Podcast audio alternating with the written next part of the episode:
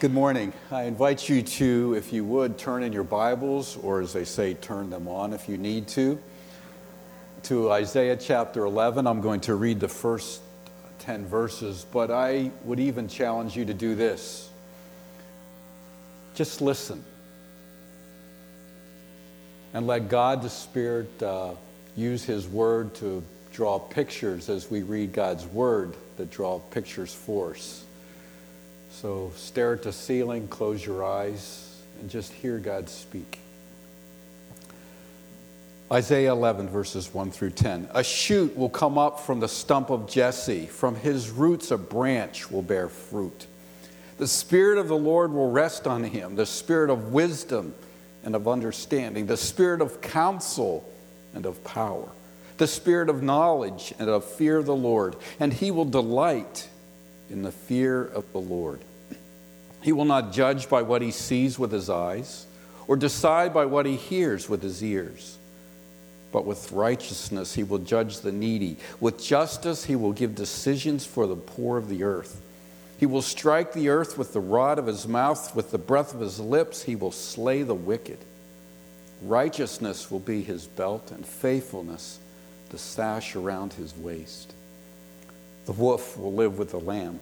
The leopard will lie down with the goat, the calf and the lion and the yearling together, and a little child will lead them.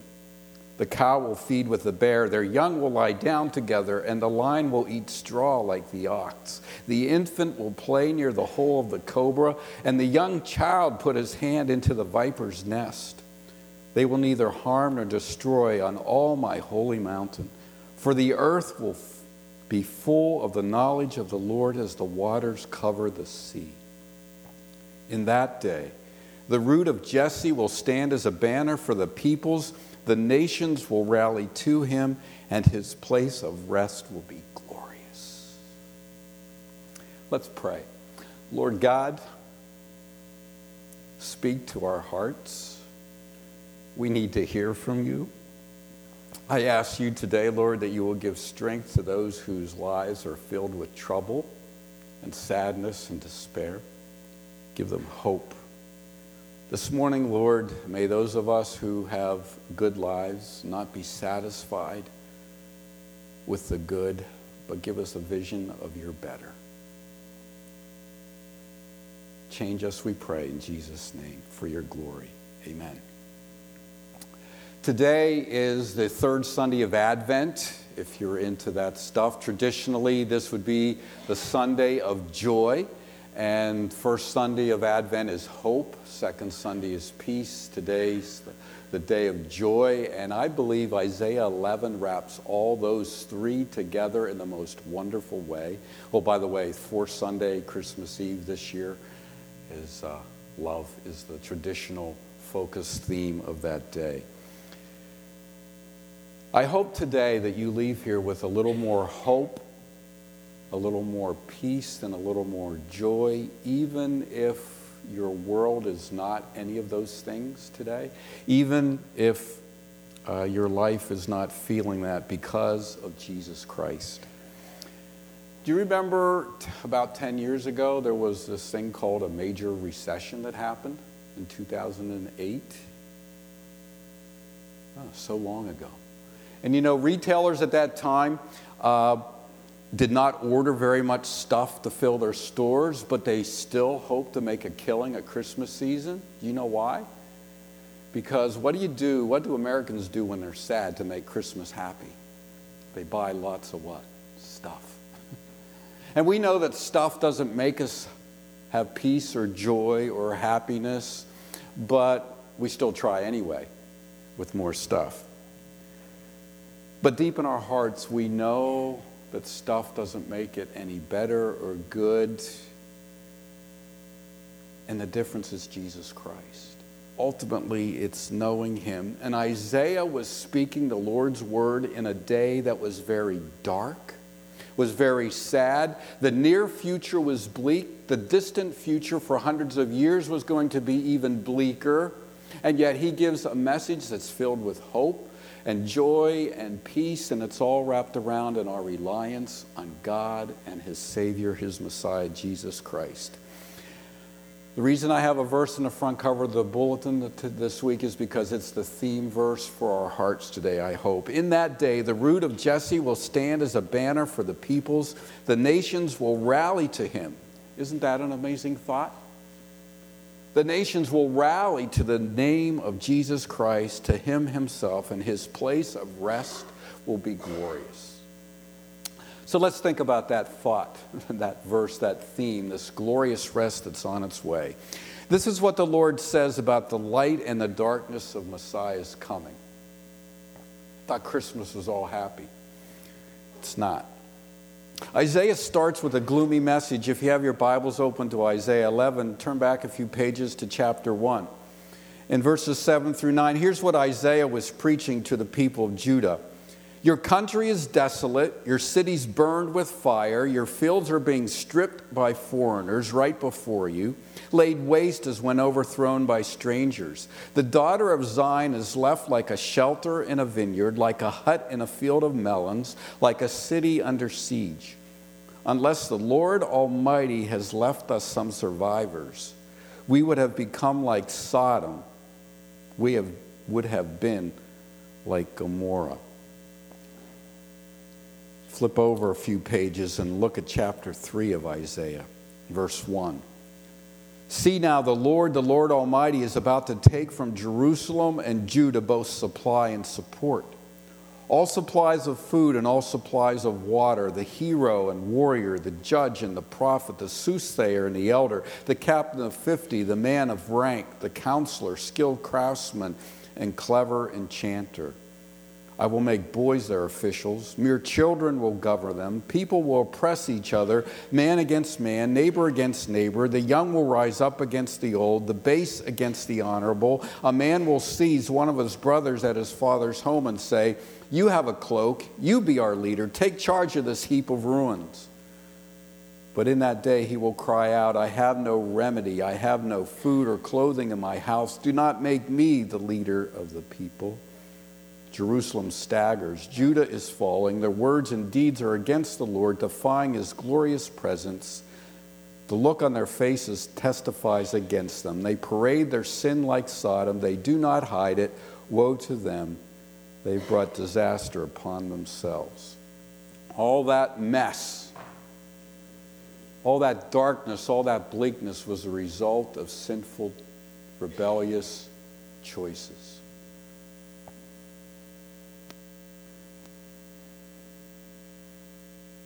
You ever look at our nation and wonder why we're still around? That we're not like Sodom and Gomorrah? It's only because God's gracious and doesn't treat us as our sins deserve. It's true for all the nations. You know, one thing the Pharisees got down really well, and sometimes good church people too, Unlike Judah back in Isaiah's day, we don't parade our sins around. We cover them up. We don't confess our sins to one another because we know that we all know that we're sinners. We know that God knows how unholy we are. But by all the strength and might we have within us, I am never going to let you know how unholy I am because I want to look pretty. I want to keep my job. I want to have a position because I am a follower of God, but God says just clean it up. Confess our sins. Don't parade them. Our hearts tell us we're sinful. Oh, wretched people we are, Lord, deliver us from ourselves and help us to be true and honest and ask Him to cleanse us. So Isaiah gives these dark, gloomy words, but then there's so much hope in the gospel of Isaiah. Look at chapter 8. Can I read a few verses from there? Look at verse 6. Because this people has rejected the flowing waters of Shiloh and rejoices over Rezin and the son of Remaliah, Therefore, the Lord is about to bring against them the mighty floodwaters of the river. And the name of that river, by the way, is the king of Assyria with all his pomp. It will overflow all its channels and run over all its banks and sweep into Judah, swirling over it, passing through it, and reaching up to the neck.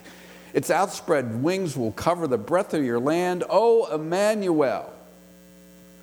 Raise the war cry, you nations, and be shattered. Listen, all you distant lands, prepare for battle and be shattered. Prepare for battle and be shattered. Devise your strategy, but it will be thwarted. Propose your plan, but it will not stand, for God is with us. You're saying to me, Matt, where in the world is the good news in that? Did you hear it? Emmanuel. The water's only going to come up to Judah's neck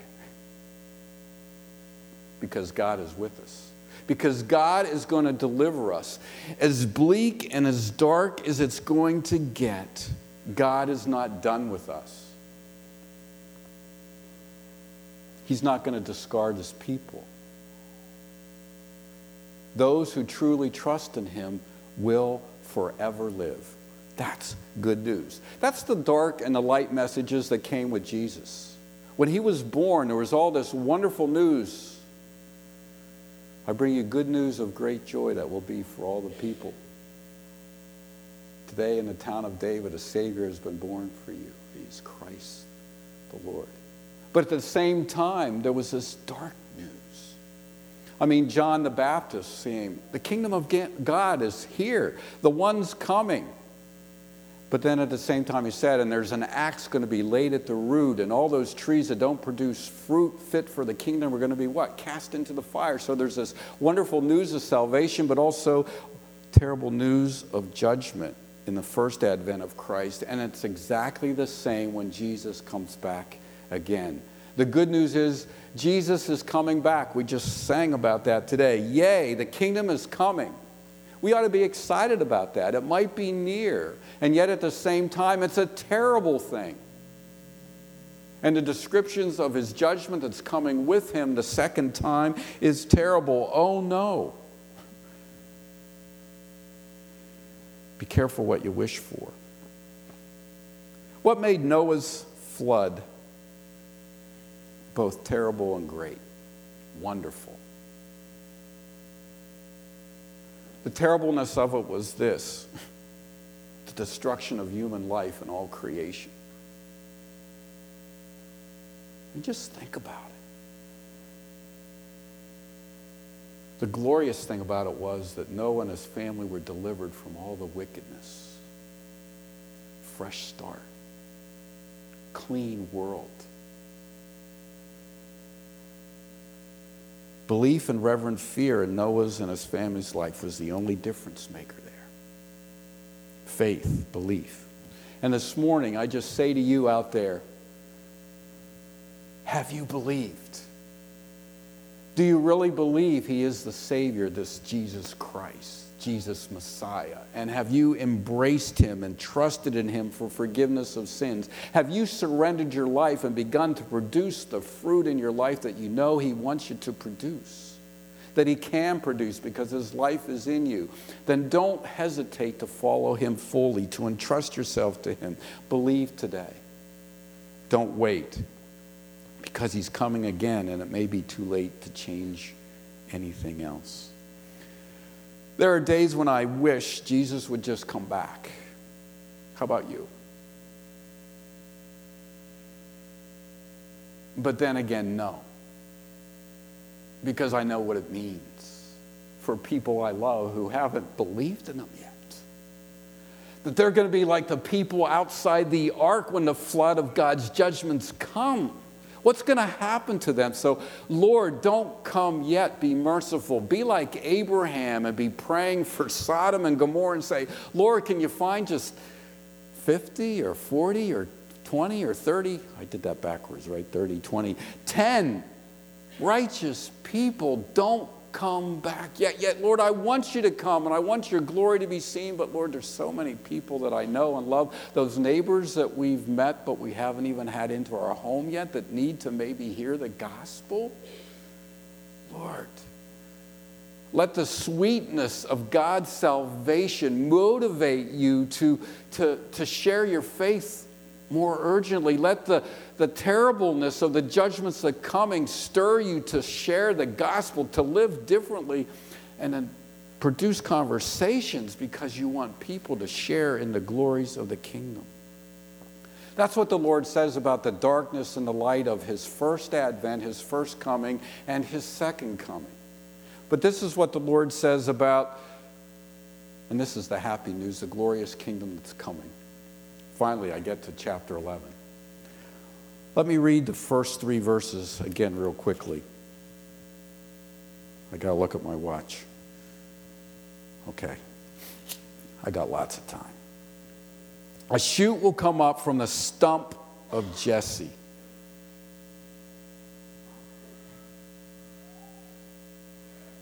I'll just stop there real quick. I'm sorry. Raised up in weakness. There's a beautiful picture here. I better fly fast. Isaiah just talked about Assyria was the power in the world right then, and they were just conquering everybody, doing what they wanted to. And he, God describes them as this beautiful forest, just a forest of trees that just huge trees of Lebanon, tall, beautiful trees, just massive, strong, sturdy trees. And, and God loves to use plants to be pictures of people because He likes people more, but pictures of people, and He uses plants for fruitfulness or being cut down and, and burned up. So it's like all these pictures. And Assyria was this huge, strong, mighty, tall forest. And then at the end of chapter 10, He says they're going to be chopped down. There's going to be so few trees in this forest of Assyria that a little child will be able to count them. So, this glorious kingdom is going to be so unglorious that a little child can be able to count up to, well, what, 10, 20 maybe trees? Wow, what a picture. Because they were so proud. See, look at verse 33 of chapter 10. See, the Lord, the Lord Almighty, will lop off the boughs with great power. So here's Assyria that's just a stump and then God talks about the stump of Jesse. David's, King David's line, the, the kingly line, is just a stump. But there's a shoot. Assyria doesn't get a shoot, but Judah is a stump of a nation, has a shoot. And up out of that weakness, God is going to raise up a glorious kingdom.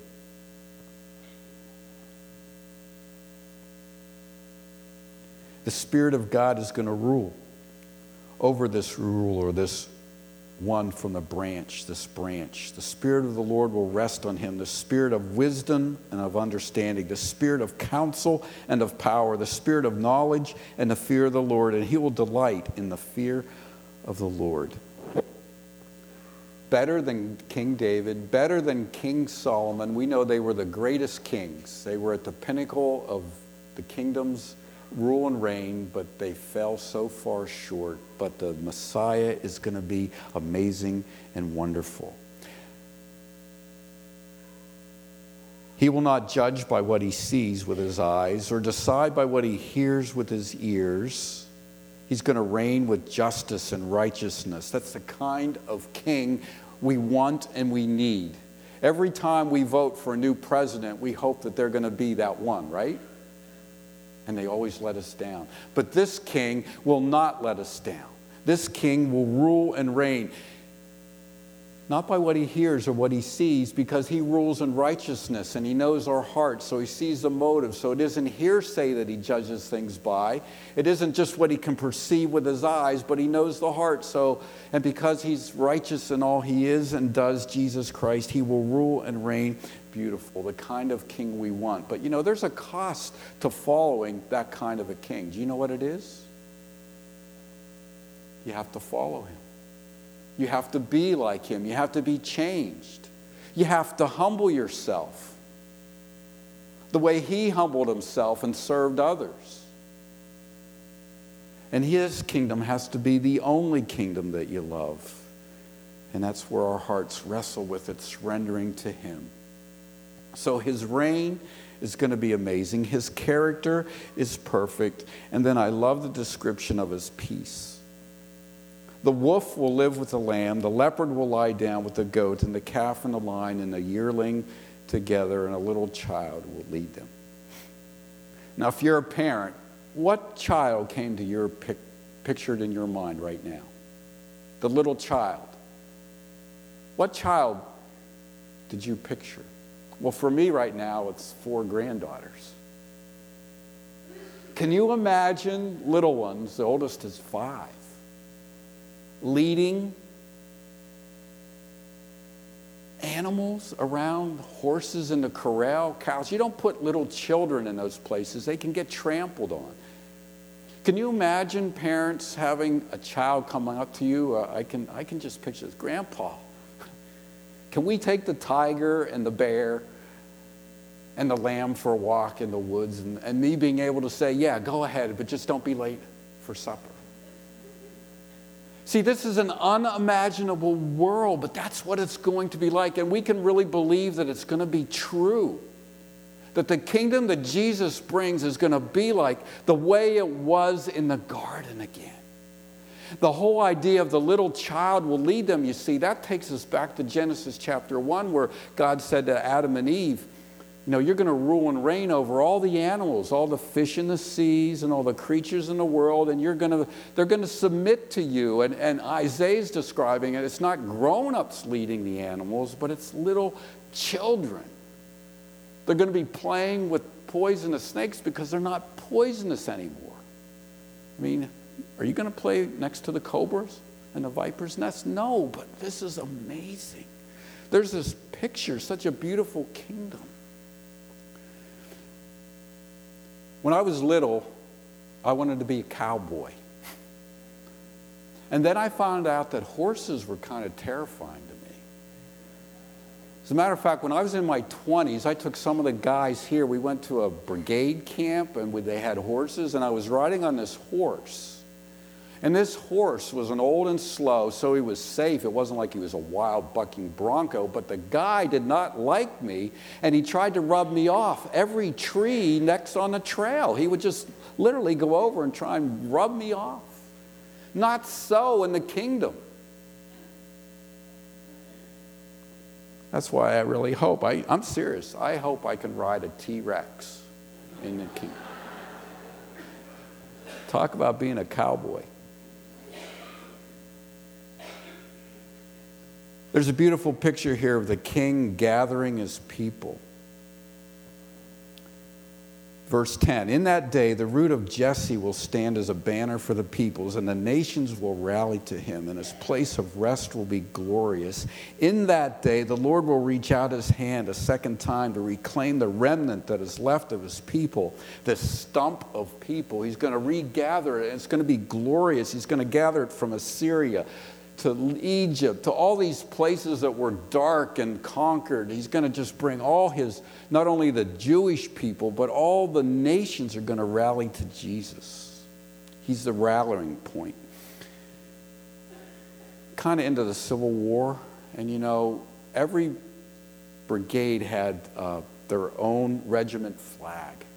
And that was the rallying point for those men. It, was an important flag. They would follow it into battle. When it moved this way, they followed it. When it went that way, they followed it. It was the way they kept things in order. And, and, the, and that was a prize for the enemy, by the way, those regimental flags. So uh, the guys that were carrying them were targets because they loved to see that flag start to fall. And as soon as that flag would start to fall, they didn't want it to touch the ground. They, someone would pick it up and, and carry it and rally their, their regiment to keep marching forward. And they would get shot or wounded, killed, and someone else would pick it up, and they were prized possessions. Other regiments, the enemy loved to hold up those banners and say, Look who we defeated.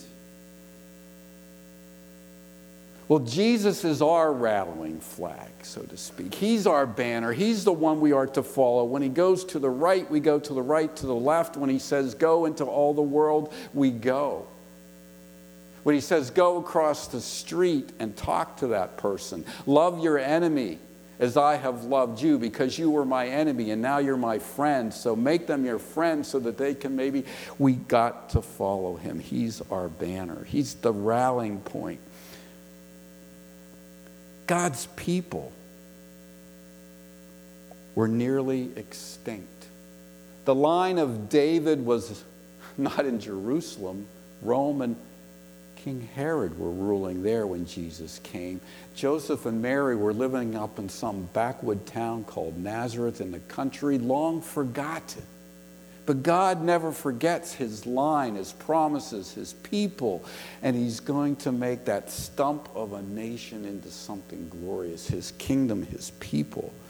God loves to take weak things and make them strong.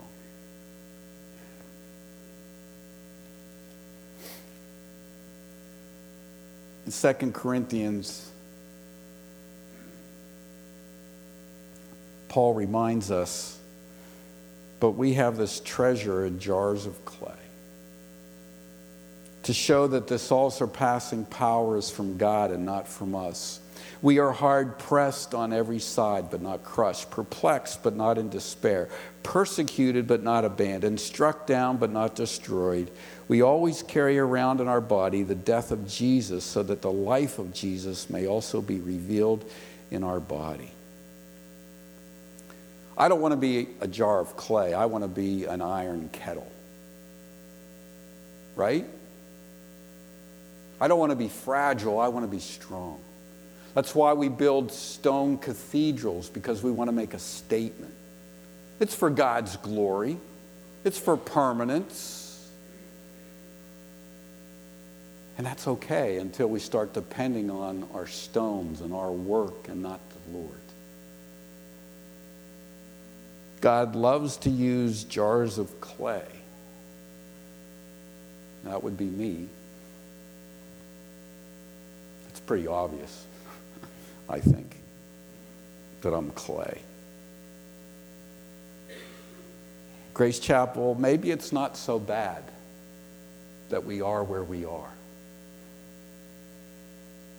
Because God likes to take stumps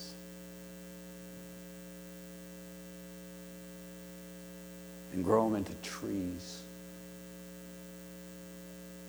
that show His name to be glorious. How many times has God through history taken human stumps and made them glorious trees in his name?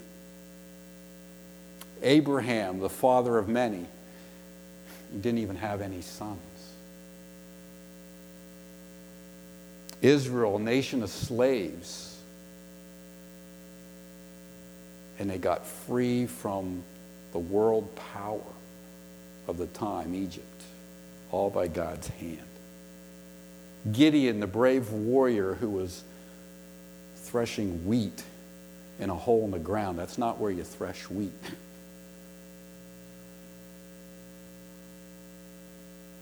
David, the youngest, not the tallest, not the biggest. Jesus Christ, the Lord of all, who became a child to serve Jesus Christ, who looked like a stump of a movement when he was laying in the grave. And his enemies thought it was over. When Antichrist comes at the end of time and he raises up power and, and he has, makes, has a power given to him by God to conquer all the saints and do all his own will, whatever he wants, and he can blaspheme and no one can fight against him. When it seems like God's people are nothing but a, a lost cause stump.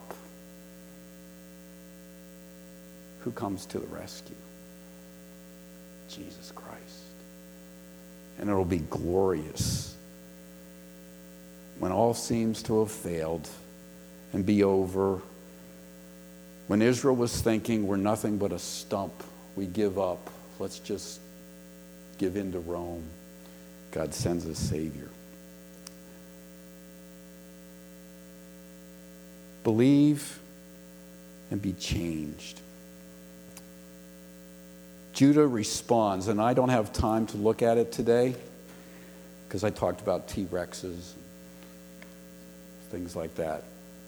But in Isaiah chapter 12, it's Israel believing Israel's response to the Messiah. It's a great song of praise from earth, and it echoes the words and the choruses of praise that we know from heaven in the book of Revelation. Praising God. You'll have to look at that yourself. My thought today that I want to close with is just this Are you responding to this glorious vision of God's kingdom the way we should? It's Christmas time. And we know stuff isn't really going to make us happy. Oh, by the way, you only have a week to shop for my Christmas present. I'm just kidding. It's not the stuff, it's Jesus Christ that makes all the difference in hope and peace and joy. And He's the one that can give it to us now, and He's the one that's going to introduce us to lasting peace where children are going to be leading dinosaurs around the world. That's the way I like to picture it. And it'll all be safe, and it'll all be good, it'll all be glorious. The consequences of not following and believing are terrible.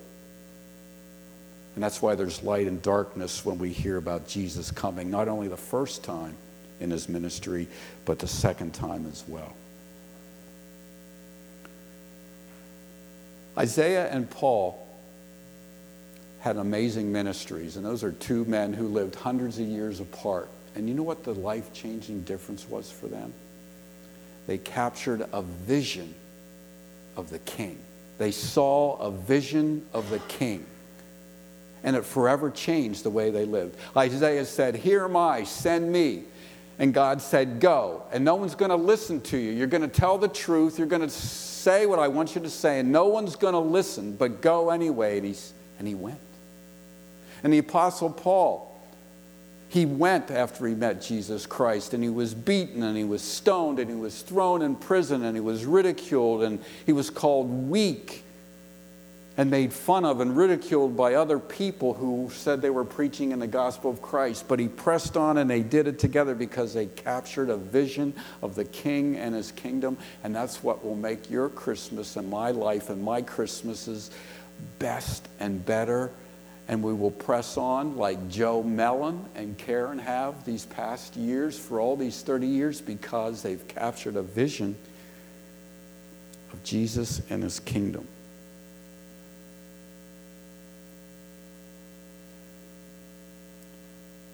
Is your life hurried? I hope it's hurried because you're so busy doing things for the kingdom of God. But most of us have hurried lives because the truth is, it's not because we're so busy with important things, it's because we're afraid we're going to miss something. And that's why Americans are running here. Well, if I don't go here, I'm going to miss something. I, I saw it on Facebook. We need to do this. Don't waste your life with that. Just gaze upon the beauty of Jesus Christ, and it'll change everything. Darkness will come, but the hope, peace, and joy that Jesus gives can never be taken away. He's our banner, He's our rallying point. May you know that peace and joy even if your life is difficult today because of the hope that He gives now and forever. Amen. Let's pray. Lord God, allow us to see the glory of who you are, the incredible peace of your kingdom. Let it move us to love and declare your glory to the nations and to our neighbors to one another this Christmas season, I pray in Jesus' name. Amen.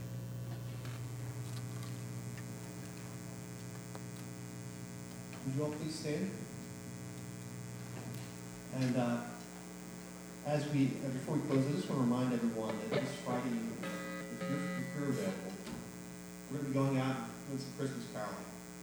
From, uh, we're, going to join together downstairs in the Fellowship Hall around 6 o'clock, have some pizza together, go out, Carol, and then come back and have some hot chocolate cookies. Hopefully it won't rain. If it does, we'll have to make a decision and still go. But I hope to see as many of you as possible Friday night. Um, as we just heard from Matt, this is just a very busy time of year, uh, so much going on. But I hope that in our busyness, um, we're finding time to do things for the kingdom of God. To me, this is an opportunity to do that, and I just want to encourage you to take advantage of that opportunity. Let's close our service singing Joy to the World.